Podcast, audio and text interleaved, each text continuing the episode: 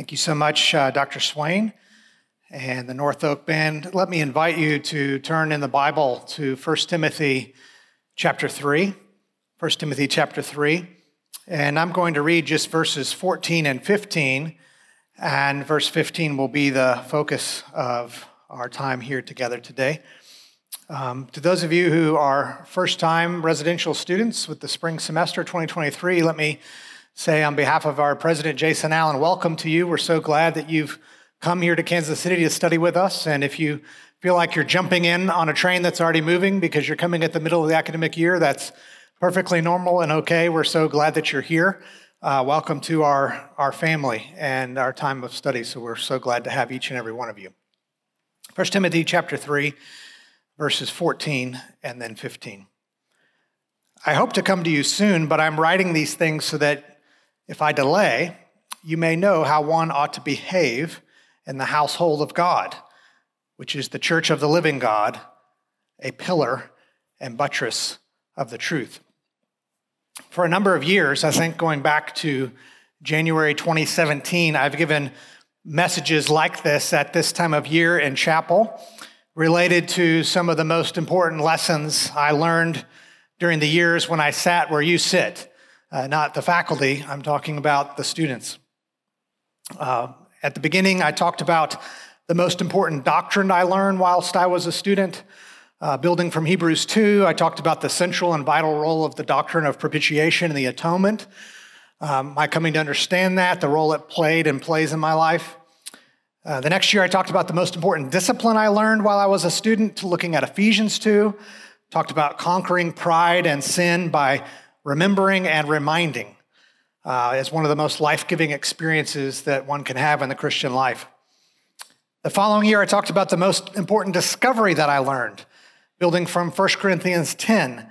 And I talked about loving, loving and treasuring the Old Testament as a means of loving and treasuring reading the entire Bible. Then I talked about the most important diagnosis that I learned whilst I was a student, looking at 1 Samuel 16. I aim to show that there's no value in what you believe unless it leads to love. And then last time I talked about the most important directive that I learned whilst I was a student looking at Galatians 3 and talked about the importance of keeping the grand end in view for the blessing of the nations through missions. So this year I'm back uh, following a similar pattern with today talking about the most important decision I made whilst I was a student. This decision that I made has proved to serve as biblical guardrails to guide and inform every other ministry and life decision that I've made since that time. It was a simple decision. It wasn't monumentous in the sense of no one has ever made that decision before. It wasn't a new idea, it wasn't a novel idea, but it proved to be incredibly foundational. Basically, the lens through which I make every decision.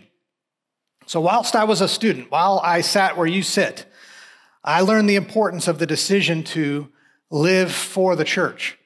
No matter my vocation, no matter my location, no matter my specific ministry assignment, no matter my part time job, no matter my full time job, no matter how many classes I was taking, no matter how much money or how little money I had, I made the decision that I was going to live for the church. And as the Bible guides us, I'm convinced that all Christians should make that decision as well, should prioritize living for the church. So today, using 1 Timothy 3 and many other passages, I want to explain. So let me begin here. There's a culprit out there in evangelicalism and in among church life with believing Christians called indifference. Indifference. And this idea of indifference lies at the, the root of many of the difficulties present throughout the Christian world today you have to boil down most causes of problems, it's really this idea of indifference. Believers acting under various constructs from Protestant liberalism to ecumenism to even conservative evangelicalism engage in difference, especially when it comes to the role and value of the church. What exists today, largely within evangelicalism, is a climate, if you will, of ecclesiological relativism. Indifference abounds toward doctrines of the church that many claim are biblically ambiguous. The Bible doesn't say enough about that, so I don't think we really need to think about that. There are clearly more doctrines that are important. But the result of this lack of emphasis on the local church has been over decades impure and unhealthy churches that more often than not self destruct from either internal disputes or doctrinal deterioration than they are compromised from some sort of outside attack from the world. In short, churches themselves often don't have a good answer for why believers should attend and join their church on a regular basis. And of course, as many of us know, COVID gave many attenders a reason never even to come back at all.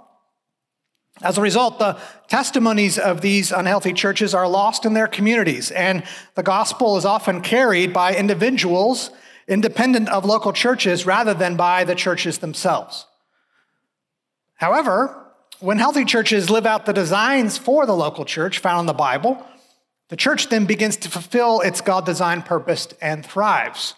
But another way, when churches have a healthy understanding of their own doctrine of the church, that's the key to them thriving and prospering. So when I say that as a student, I decided to live for the church, I mean I made an intentional commitment to prioritize and focus on the local church as God's designed vehicle to protect and deliver the gospel to future generations and to the ends of the earth. There's a lot in that definition. Don't worry, you'll hear it about eight more times before we're done. So, to show you what I mean here, what it means to live, to decide to live for the church, I want to look at 1 Timothy 3:15 as our foundational text, and as I say, we'll build off of that in a number of other texts as well. And I'm going to do it by asking and answering three questions. Question number 1, where does the church fit Question number two why does the church exist? Question number three what is the church's purpose?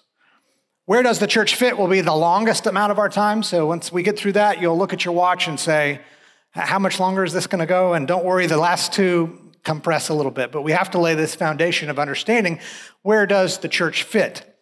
So, question number one where does the church fit? The brief answer that I'll get to is this like the moon in the sky, the church shines because of the sun. The moon shines because of the physical sun. The church shines because of the Son of God. Where does the church fit? Like the moon in the sky, it shines because of the sun.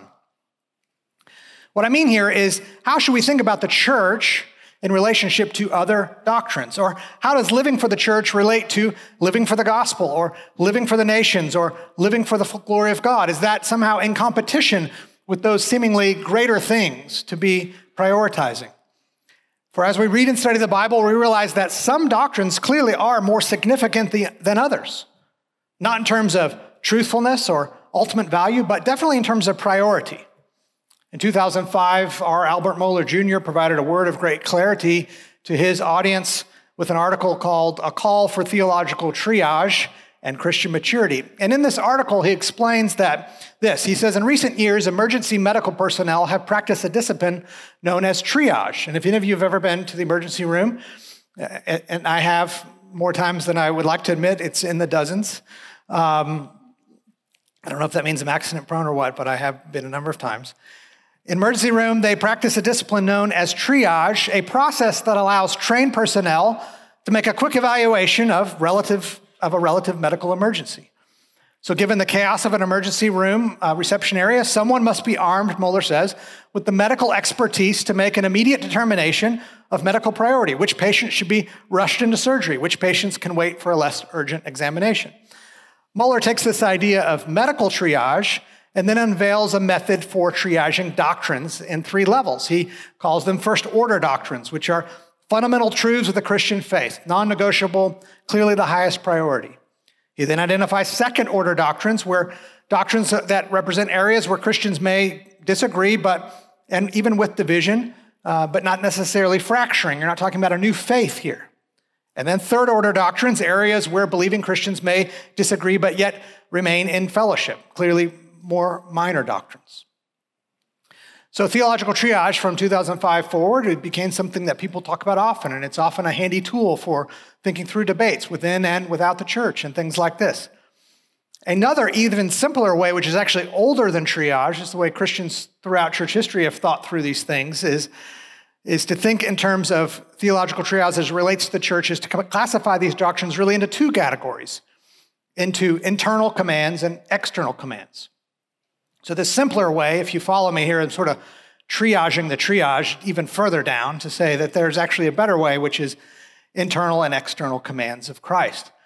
Follow with me here. The internal are the more crucial doctrines to the Christian faith as they relate to individuals, their souls, their relationship to their Creator. However, any primacy given to these internal doctrines does not mean that the external doctrines have little value or lack importance. So let me give you a few examples of how we see both working together in the Bible. Look, if you will, or just recall the Great Commission in Matthew 28, 19 and 20. In the Great Commission, first, Jesus exhorts the disciples to go therefore and make disciples of all nations. This mandate speaks of the internal act that must happen by the Holy Spirit in regenerating new believers to make them a disciple. And it produces, by result, a fruit bearing disciple. So here, the internal aspects of these commands come first, even the Great Commission. Go therefore and make disciples.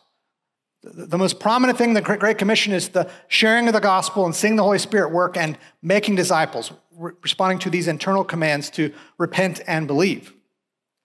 And we see this being primary because, for example, when one of the criminals crucified along Jesus asked Jesus in faith, Jesus, remember me when you come into your kingdom, Jesus replied, Truly I say to you, today you will be with me in paradise. In this exchange, Jesus, Jesus' affirmation came in response to the, the other criminal's outward expression of the internal work of what was going on in his heart by the Holy Spirit. So, due to the nature of the circumstances, they're both hanging on crosses. Discussion of the rest of the Great Commission, the external commands found in the Bible related to baptism or church order or participation in the Lord's Supper or, or anything like this, were not as important as the criminal's life after death. There's even a triaging happening there. He didn't have to get down to be baptized in order to be saved. It doesn't mean baptism is not important. It's just clearly the internal command is of primost, primacy, prime importance. So, this is not to say that these external commands have no importance, as I'm saying, but rather simply they're less important than the internal commands that address the question, Luke 10 25, what must I do to inherit eternal life? That internal command is primary. The gospel is primary, to put it another way. Another example, when Paul writes his phenomenal chapter in 1 Corinthians 15 on the resurrection. He reminds the believers what he delivered to them what? First. And that thing that he delivered to them first was the gospel, namely that Christ died for our sins in accordance with the scriptures, that he was buried and he was raised on the third day in accordance with the scriptures. Paul clearly wrote to the Corinthians about many other vital items of an external nature for the local church, chapters of instructions for what they should do and how they should live, how they should carry out the Christian life, things that they needed in order to thrive and survive. But those were not the things that he wrote of first importance. The first instructions he relayed to the Corinthians were of an internal, a more important nature. This primacy of the internal teachings of Christianity appear in Paul's letter to the Galatians as well. He expresses concern for believers who were deserting the faith and did not revolve around their quibbling over external teachings. Paul intervenes as a result of their in, into their quibbling and says simply, if you're entertaining a different gospel that's different from the teaching of the internal nature that you believed and put in Jesus, you are accursed. You, you are put out. This term accursed is reserved in reaction to not believing that internal command. He doesn't employ the term cursed when he talks about other things that are dividing them external matters, baptism, church discipline, things like that in the Corinthian church, for example. So clearly, the first commands churches should carry forth is the internal command of the gospel in obedience to the Great Commission. That is the reconciliation of lost and rebellious men and women like you and me to a holy and wise and perfect God comes only through faith expressed in the work of God's Son bearing the punishment on behalf of humanity. That is first, it is central, and it should always be. The doctrine of the church comes second to that. And the reason why stressing this is so important is because all throughout church history, churches have sometimes inverted these. The Roman Catholic Church, for example, in their core doctrines, that's essentially what's happening. You're elevating the doctrine of the church even over the doctrine of the gospel. So, to live for the church, the decision I made when I was a student means that the gospel comes first and it remains central. However, if we return to the, back to the Great Commission, we see that right after that internal command to make disciples, Jesus does what? He instructs his disciples to baptize the new disciples in the name of the Father, the Son, and the Holy Spirit. And here the command to baptize marks an external component in the Great Commission. You're to obey something externally. You're to do something in response to what's happened to you inside. The external commands are not as important. They do not correctly, directly convey the power to make one wise for salvation, but they are vital for healthy Christian living. They're vital also for preserving that internal message for future generations and for the nations, and therefore shouldn't be discarded. And that's the, the relationship I want to unpack for you be, to begin to see that clearly the gospel is central. Clearly the gospel is of first priority. But the external commands, especially given to the doctrine of the church, are vital for ensuring that that gospel message perseveres, that it is transmitted, that it is carried. The biblically designed vehicle that God has given to protect the gospel and deliver it to next generation and to the ends of the earth is what? The local church. I'll give two more illustrations. Remember, I said this was the longer section before we get to the other ones, because I think it's so important to see this coming out from Scripture itself. The book of Acts, Acts chapter 2. When Peter, we see in Acts 2, lifts up his voice and addresses the mocking and perplexing crowd who did not know how to make sense of the arrival of the Holy Spirit, he proclaims, God has made him both Lord and Christ, this Jesus whom you crucified. In response to Peter's wielding Old Testament text as sharp two edged sword. The crowd, in response to this, was cut to the heart. And they said, Well, what shall we do? And Peter responded with the first primary internal command to do what? Repent, signaling the need for both confession of sin and faith expressed in belief. Peter's entrance into his proclamation ministry follows the example of Jesus himself, who began his ministry saying what? The internal command, the time is fulfilled, the kingdom of God is at hand repent and believe the gospel, Mark 1:15. But Peter continues in Acts 2. However, and quickly articulates that the external command for hearers to be baptized, Acts 2:38, thus practicing the entire great commission with both the internal command first and then the external commands second. So, as with the Great Commission, the order prescribed by Peter, first internal, then external, shows the importance of one over the other, clearly, gospel first. Baptism doesn't save. He's not saying, go and be baptized and then believe.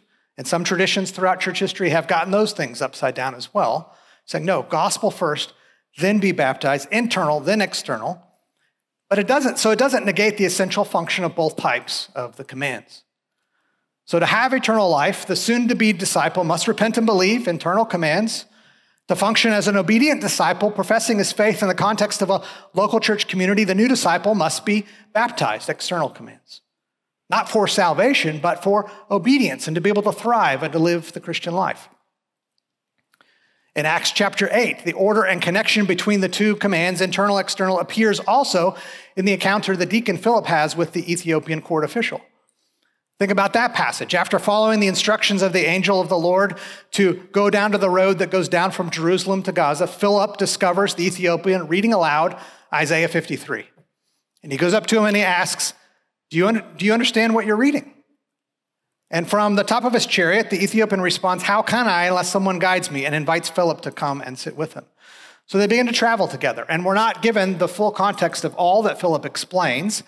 But he proceeds to explain from that scripture, Isaiah 53, that Jesus is the sheep that was led to the slaughter, as it's mentioned in that text. In the account, and Acts relates that Philip, beginning with this scripture, told the Ethiopian of the internal message regarding eternal life through faith in Jesus Christ. However, Philip also appears to have communicated some of the external commands as well, thus practicing the Great Commission. For when the Ethiopian's chariot came near some body of water, he says, What? See, here is water. What prevents me from being baptized? Philip the deacon is practicing the Great Commission. Isaiah 53, suffering servant, the gospel. You need to repent and believe. But by the way, after you do that, then you need to follow the external commands of Jesus and be baptized. How would the Ethiopian have known of his need for baptism after he confessed in faith in Jesus if Philip had not already taught him of this external command? The baptism of the Ethiopian reinforces the notion that the external commands given in the New Testament, while not primary, are nonetheless important and should be incorporated properly into any presentation of the good news about Jesus. This is why the habit I've gotten into is whenever I'm asked to give my testimony, first of all, I try to keep it brief. Uh, we can all talk about ourselves far longer than anyone will ever want to hear. But I do intentionally start with how God brought the gospel to my ears and saved me while I was a college student. But I end with how he led me to a local church and was discipled and then received baptism. When someone asks me to give my testimony, I end it with baptism. Not because I think baptism saves, but because I think this is a depiction of what it means to follow and carry out the Great Commission. Yes, I was converted and saved. And by the way, that naturally led me to a local church where I was then discipled and baptized. That is my testimony. That, that is our testimony. Thus, so we've seen that throughout the New Testament, the local church functions in this way, not as a, as a repository, not only to receive and transmit the internal message of the gospel, the Great Commission is given to the church, to the current generation, but also to preserve that gospel message, to transmit it to future generations passing down from grandchildren to children, all the way down, and also to the ends of the earth. Ambrose of Milan, writing in the fourth century, wrote, wrote a book on a meditation on the six days of creation. And he likened in that passage the church to the moon, explaining simply that the church shines brighter uh, by the light of her Savior, the way the moon shines brighter because of the light of the sun. Anglican minister centuries later, John Keble, took that idea and put it into verse. So, Dr. Bierig, a poem here uh, just for you. The moon above, the church below, a wondrous race they run. By all their radiance and all their glow, they borrow from the sun. Acts 20 28 instructs believers to do what? Care for the church of God, which Jesus obtained with his own blood. The church, like the moon, is seen and is bright because of the sun. The more the church prioritizes the gospel, the brighter it shines and the more it points people to Christ. So, my decision to live for the church and what I'm saying today is to prioritize this aspect of gospel first, but church second. There's no reason for believers to be indifferent about the church. The Great Commission prevents us from even thinking that way. Gospel first, church second. Where does the church fit? To live for the church also means not to neglect the external commands, for teaching and obeying them is a part of the Great Commission, and by design helps establish churches that preserve the gospel and shine like the moon because of Christ. So, question one where does the church fit? Like the moon, it shines because of the sun. Question two, and as I said, these are a little more compressed now that we've laid that foundation. Question two why does the church exist? Quick answer to serve as a telescope we've got the moon metaphor now. Shift your thinking to telescope metaphor. Looking now at 1 Timothy 3:15, we see Paul is writing this letter to say, bottom line, if I don't make it to you, this is what you need to know how to live in a local church. That's what he's saying. So in this verse, particularly verse 15, we see Paul give descriptions of the church. He describes it as the household of God. He describes it as the church of the living God. But it's the last description that helps us understand why the church exists. Paul describes the local church as the pillar and buttress of truth. Have you ever noticed that before? He spells it out so clearly here. The church is the pillar and buttress of the truth. This idea of the local church functioning as a pillar and a buttress is intended to create a picture in your mind. It's a picture of an intentionally designed, that is, ordered. An architect put it together, a structure that through its strength has been prepared both to uphold present or proclaim something, it's a pillar and a buttress, as well as protect, preserve something. So it's this intentionally designed, ordered, strong structure that's designed to present or proclaim an object, as well as protect and preserve it, to, to keep it out of reach. Jesus' promise in Matthew 16, 18 that the gates of hell will not prevail against the church reinforces the idea that the local church has been given as an indestructible fortress of strength held together by Jesus Christ himself, Colossians 1 17. So, as a result, Jesus and his apostles have given commands of an external nature that must be taught and implemented. But for what end? Why does the church exist? The object, the object given to the local church to uphold and protect, we see in this verse, is what? The truth. The truth here is the message of eternal life, the substance of the internal commands of Christ. In short, the gospel itself the pillar and buttress of the gospel. The New Testament teaches that this truth was and is to be handed over or delivered from one generation to the next and to the ends of the earth through the local church. Luke speaks of this at the beginning of his gospel in writing to, to assure Theophilus of the certainty of the things which he had been taught. Luke states in Luke chapter 1 that he has written an orderly account of the things that those who from the beginning were eyewitnesses and ministers of the word had delivered to Luke and to the other apostles.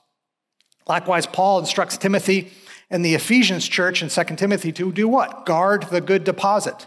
A reference to the entire message of the gospel that he had taught and done what? Delivered it to them. He gave it to them.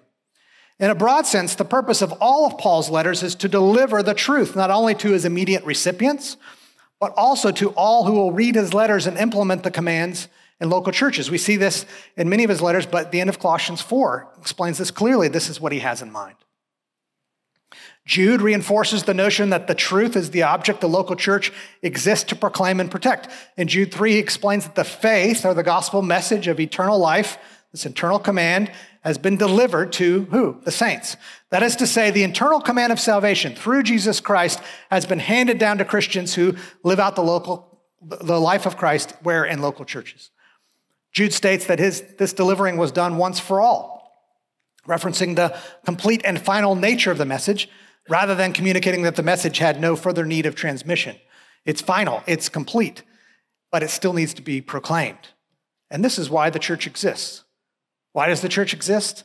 To receive the gospel message, protect it, and proclaim it. One of C.S. Lewis's friends, Austin Farrer, said this To be a loyal churchman is hobbyism, unless it's the way to be a loyal Christian. To see through the church to Christ as a man sees through the telescope to the stars. To be a loyal churchman is hobbyism unless it is the way to be a loyal Christian. To see through the church to Christ as a man sees through the telescope to the stars. That is, believers are, are to attend, join, serve, support the local church, not as some sort of cultural hobby or cultural norm, but so the world can see Christ the way a telescope helps you to see the stars. This is why the church exists as a telescope so that the world can see Christ. The church, the pillar and buttress of truth, exists to guard the good deposit and deliver it to future generations and to the ends of the earth. Question number three What is the church's purpose? And my brief answer the church's purpose is to stir like rustling leaves, reminding that someone is coming. When you're out in a forest or on a path, and the wind stirs up the leaves. It could be the wind, but it also could be the sound of someone coming along the path or walking up near you. You can hear the rustling of leaves. What's the church's purpose?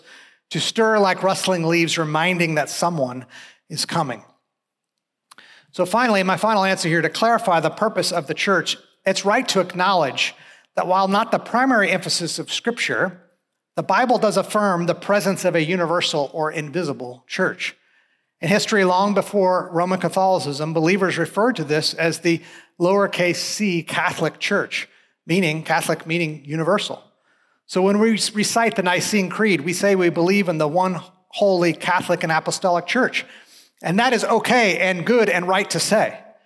We're not saying we believe in the Roman Catholic Church. We say we believe in the biblical universal church.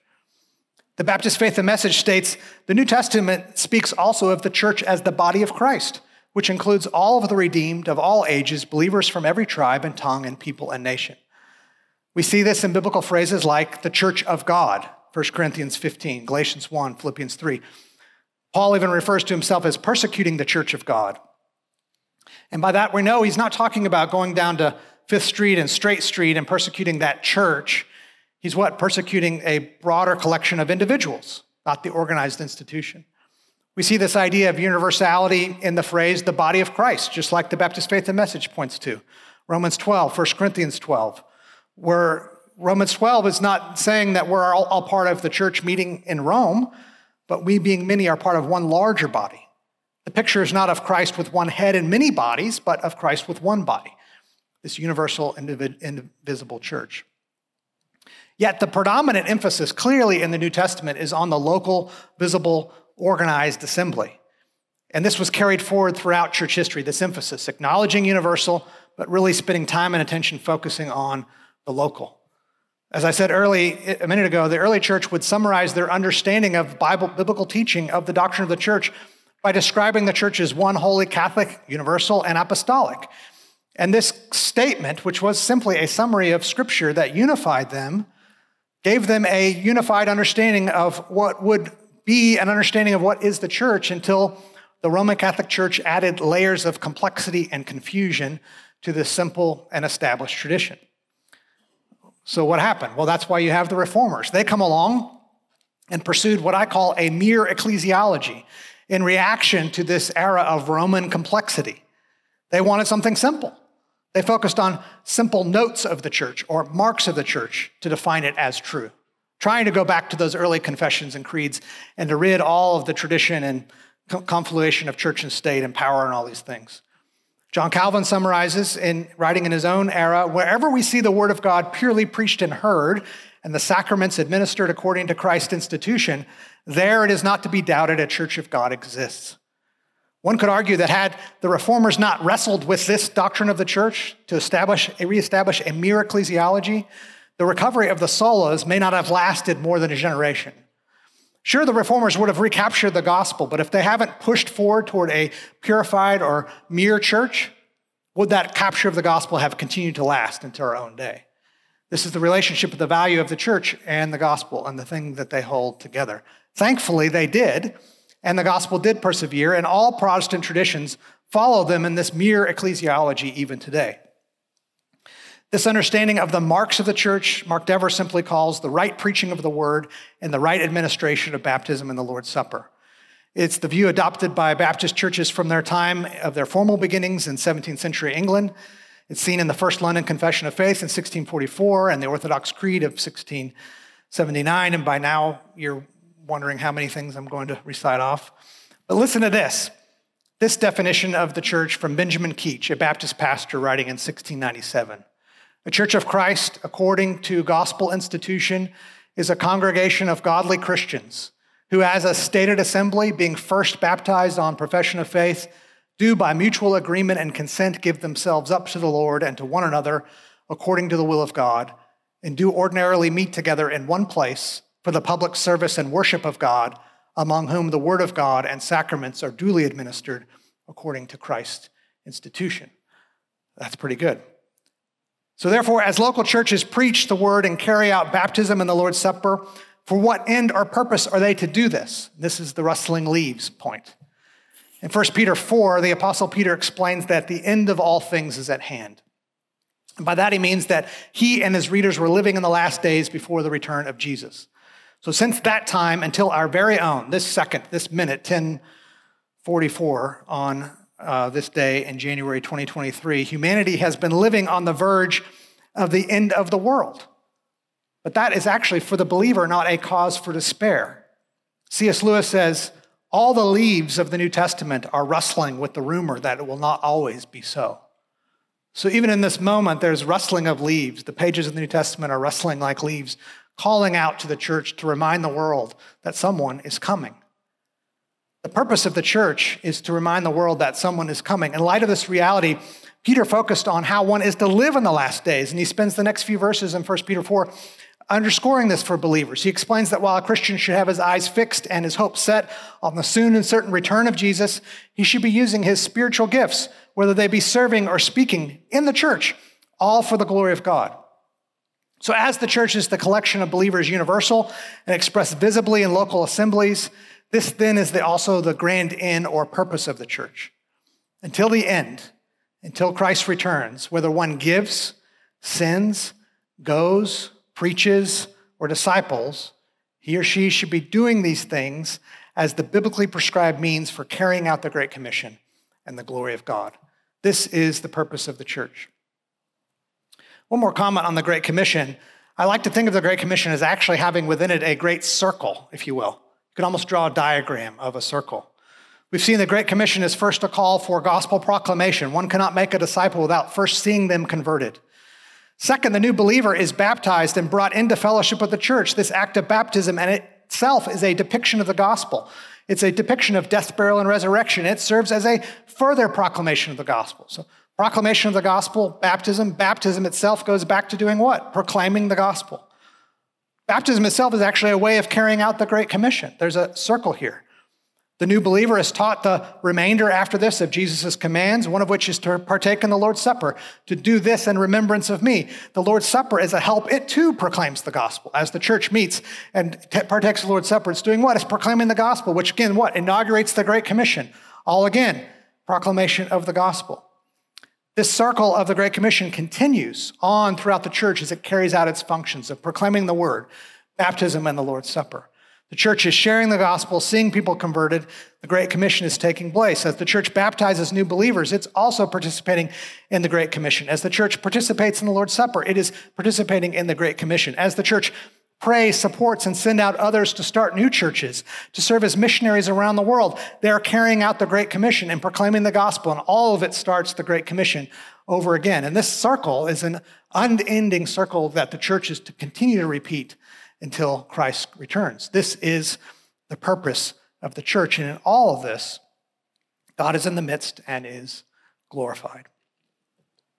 Sometime during my days as a student, when I sat where you sit, I was um, flying on a plane, and I remember it to this day, oddly enough. I was reading my local church's bylaws. I had a stapled pack of paper. I was reading through the bylaws, just like all of you do um, on, on your own as well, I know. I'd only been a believer for five or six years, and so the idea of a local church, it was all new to me, and I was just captured by it. And uh, my pastor was phenomenal discipler, and he had introduced me to what would become um, Mark Dever's Nine Marks and taken me to Washington, D.C., and I was just all thinking about the local church. And so I was reading the church's bylaws to understand how it is this church is supposed to work. So while on that flight, working through these details, I was reading and praying, and I remember turning over this packet of paper and had a pencil, and I just wrote down this. I wrote, I commit faithfully to serve and support the local church in life, practice, study, and vocation. Uh, I was 25 years old. And uh, I was looking at that piece of paper last night. I still have it. And by God's grace, that decision that I made while I sat where you sit changed everything. It influenced so many of decisions what jobs I would take, what jobs I wouldn't take, where I would serve, where I wouldn't serve, what I would do, what I wouldn't do, how I allot my time working in an institution like this that is sort of on the sidelines seeking to encourage the church.